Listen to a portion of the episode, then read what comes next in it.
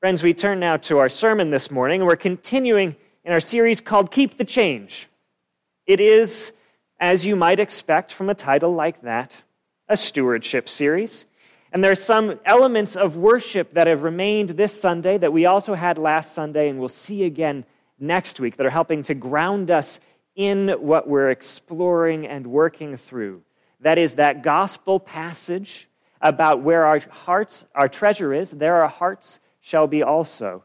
And that song about seeking first the kingdom of God is a reminder as we go throughout all of this that the question of what we do with what we have is not tangential to the faith. It is not an extra above and beyond piece to Christian living, but it is a fundamental and core part of who we are and how we live.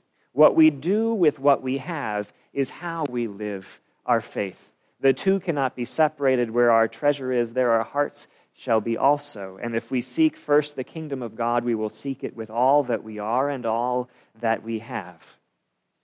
And as we live into practices of generosity, of giving, we find that it creates change. This is the change that we're looking to hang on to as we give away financial change.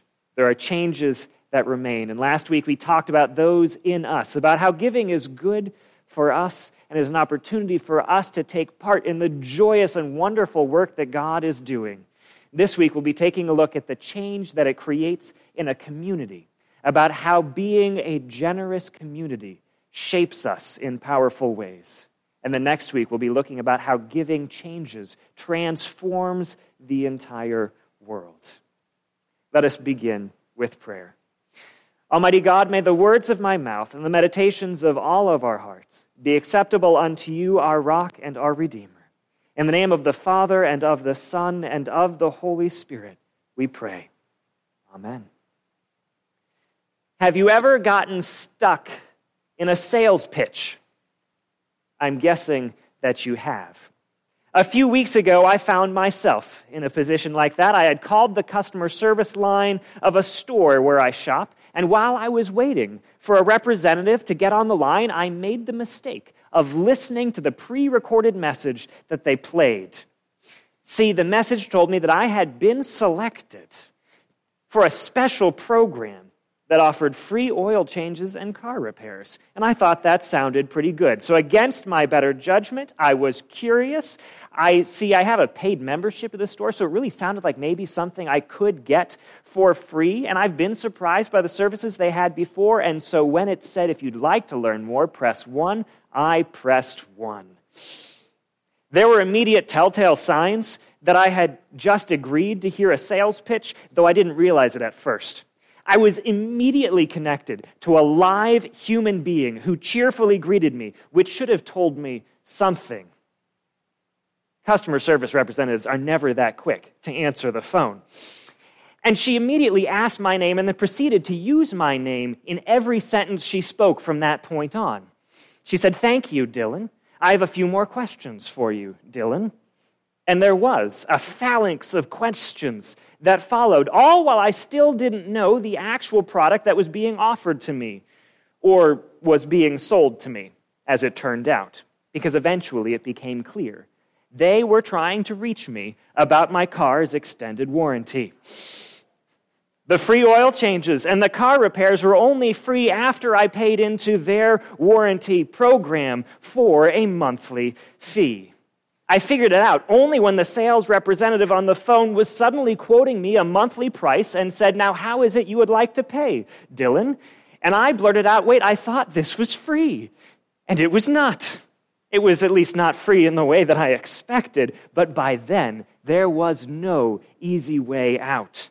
I tried to decline, politely at first, but the sales representative was insistent. She refused to let me go. She countered my every point by returning to a single possible scenario that someday in the future, something on my car would break and it would leave me with an impossibly expensive bill that I wouldn't have to pay if only I just paid them their price every month starting now until whenever that day would be. And eventually I lost my polite veneer and I just said there was nothing that she could say, nothing that she could do that would get me to sign up. So would she please just let me off the phone? And so she did relent eventually, though not without a final reminder that if my car needed a costly repair, it was on me, and have a nice day. And I hung up and then realized I'd never actually talked to a customer service representative about the question that had prompted the call in the first place, and so I called again. And this time, when I heard the pre recorded message, I didn't press anything. Nobody wants to be manipulated into buying something that they don't want or don't need. And with such an abundance of advertising and marketing in our world, even when so much of it is honest and forthright, well, we have become savvy uh, consumers. We know how important it is to see past the tactics as we evaluate where we spend our money because we want to be careful stewards of what we have and not those who spend frivolously and leave nothing for the future. For even though I didn't believe in the product, the technique of this sales representative who regaled me on the phone was not without merit. She was working very hard at tapping into a core human concern that if we're not careful, we won't have enough for the future. This is the fear of scarcity, of seeing that there are limited resources in the world. And so thinking that if we don't get there fast enough and take enough before everyone else takes their share, well, then there may not be an, enough left for us. In this passage from 2 Corinthians, Paul is careful to avoid the manipulative sales tactics, and he deals practically with the fear of scarcity. I'm not giving in order, he says to the Corinthians. I'm not giving in order, I'm giving you my opinion about this. Because Paul doesn't want the Corinthians to hear any of this passage as though he is forcing or guilting or manipulating or coercing them to give. It's not an order, it's his opinion and an invitation. And as should always be the case in the church, gifts are to be given freely as God gives freely. Now, this is particularly important considering Paul's relationship with the Corinthians. We got a sense of this last week in the scripture when Paul first asked the Corinthians for money. See, Paul had helped establish the church in Corinth, but they've had a bit of a fracture in their relationship. This whole letter is an effort to reestablish their good standing with one another. That's why this is Second Corinthians. First Corinthians has a very different tone because they were in a very different place. But here in Second Corinthians, Paul is trying to remind the Corinthians that they really do like him, and he really does love them. But even so, as he is trying to piece back together their relationship, he does not refrain from asking for money. He has a project that is near and dear to his heart. Paul is asking churches all over to help support the poor, the saints of Jerusalem. And so, as the text tells us, the Corinthians were very excited about this last year. They were really excited about getting a lot of money together and giving it to the poor in Jerusalem last year. But now their excitement has waned. And so Paul finds it put upon his heart to ask them again, to renew their energy, to go back to the task, to fulfill it, to finish it out like they said they were going to. And in the passage immediately preceding this one, he lifts up the Macedonian church and says, Look at how generous they are. They've given such a good gift. And I'm a little bit worried that when the representatives take that gift from Macedonia and then they come to Corinth on their way to Jerusalem, it's going to be embarrassing for everybody when that church way out gives you. He's not trying to guilt them. Again, this is not an order, just his opinion. He's just trying to say there's this opportunity for them to give. And then this week, he moves a little bit in tactics from the individual and the call to give and what a joy it is to participate in that giving to the community. And he talks about scarcity. And particularly, he deals with the fear that giving too much would leave us with too little. He says the goal here is not to give so that you are suddenly the economically needy one, the financially dependent one. It's not to give so much that you have nothing left, but you've got a surplus and give from the surplus. The goal here is equality. And at the present moment, things are not equal. He says, You have a surplus, Jerusalem has a deficit. And so we would like to equalize it by taking the extra you have and giving it to those who have too little.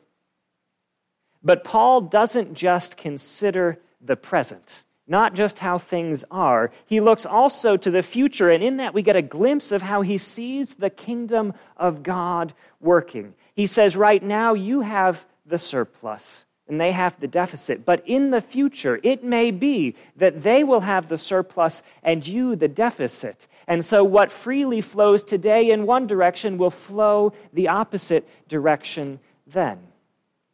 The kingdom of God is a vibrant, living thing where resources are flowing and moving from where they are to where they are needed. And it's not a one way path, but a cycle that captures us all and is forever striving and moving and reaching for the equality, which is a core part of how the kingdom of God is to be set. And Paul ties all of this up with a story of Jesus. In fact, the entire story of the gospel, he says, Look at how Jesus became poor for us to become rich. Look at how this whole process began, how the resources flowed out from Jesus to all of us. Now we are called to be like Jesus and to do the same for one another in a constant moving cycle of giving and receiving, of receiving and giving, of sharing amongst uh, the community, the kingdom of God. Our fear so often is that we won't have enough and so we try to accumulate enough. And then we give from our excess. But this is rarely a successful thing for us to do because what even is enough? Parker Palmer, who is a fantastic theologian and thinker, said once that we create the very scarcities that we fear. He said, If I hoard material goods, others will have too little, and I will never have enough. The very act of hoarding, of taking and hanging on to things for our own sake, shifts the way that we look at what we have and at what we think we need. And so it creates the mindset of scarcity. By participating in the ever flowing, ever moving flow of resources in the kingdom of God, we allow ourselves to see better what we need and how we can rely on one another. The ancient Christian church, as captured in a number of the early church theologians, was unified in this thought that those who have too much have an obligation to give it to those who have too little. And they pull no punches about it. John Chrysostom said, The rich are in possession of the goods of the poor, even if they have acquired them honestly or inherited them legally. Ambrose of Milan said, You are not making a gift of your possessions to the poor person, you are handing over to him what is his. Basil of Caesarea said, The bread in your cupboard belongs to the hungry man. The coat hanging in your closet belongs to the man who needs it. The shoes rotting in your closet belong to the man who has no shoes. The money which you put into the bank belongs to the poor. In the community that Paul invites us to create, the, that excess which we have is not ours to give, but it is those who need it. It is their possession that we are hanging on to.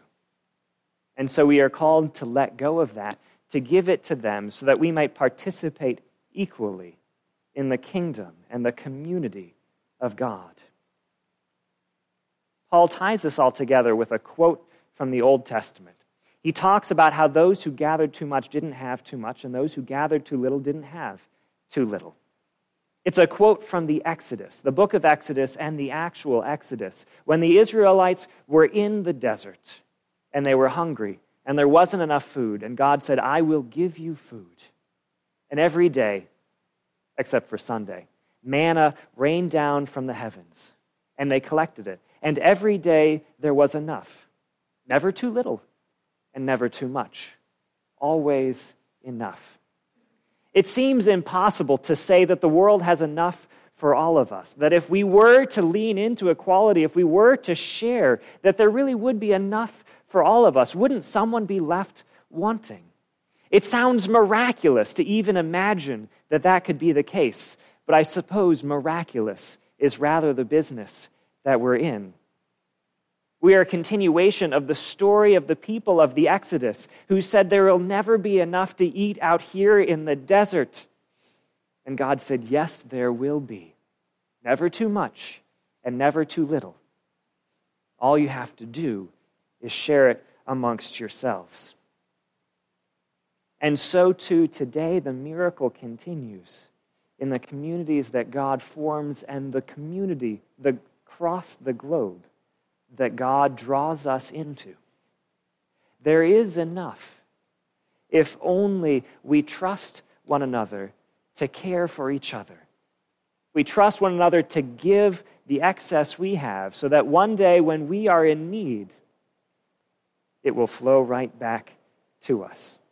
And this is what we do in so many ways in the church.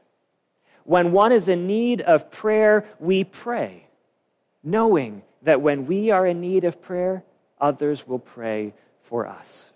When one among us is sick, do we not care for the sick? Do we not attend to them, bring them food, support them? And do we not also rely on one another to do the same when we are sick?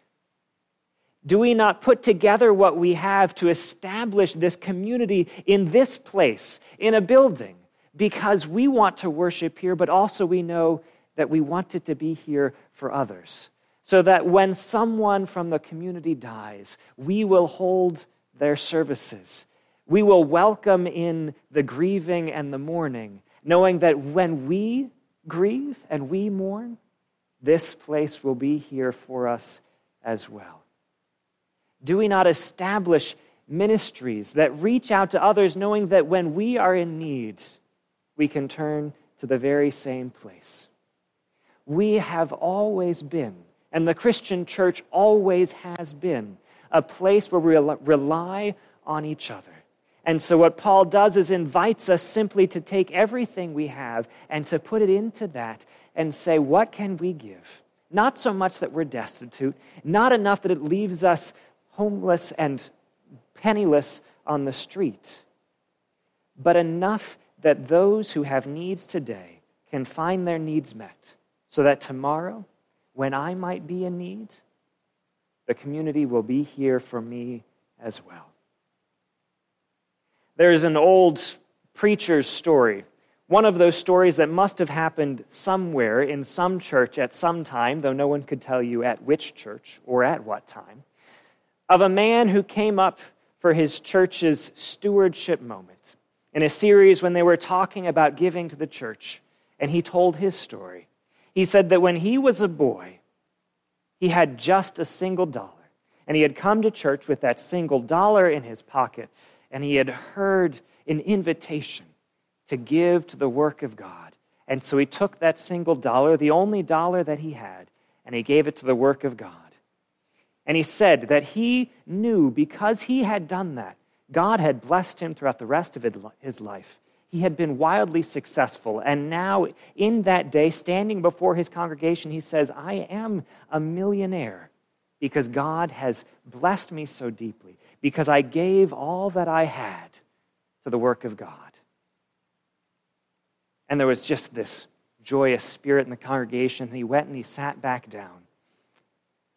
And an older woman sitting in the pew in front or behind him leaned over and she said to him, I dare you to do it again. The goal of giving, the change we're looking for, is not something that comes back to us in such abundance that we never have to worry about anything again. It is not the goal to be so financially set for the rest of our lives that we need nobody else and nothing else because we have so much in our bank account. That man had enough for his own financial security. But who else's financial security had he deposited into his own bank account. The goal is not to have everything we need for ourselves, but to look to the community that God is creating around us and say, how do we invest it in that community together? So we might rely on one another. We might be there for one another in times of excess and of scarcity. How can we be a community together? Paul says to the Corinthians, This isn't a command, just giving you my opinion. There's no obligation, no guilt, just the invitation to consider the joy it would be to live in a community like that. Thank God we are in a community like that. Amen.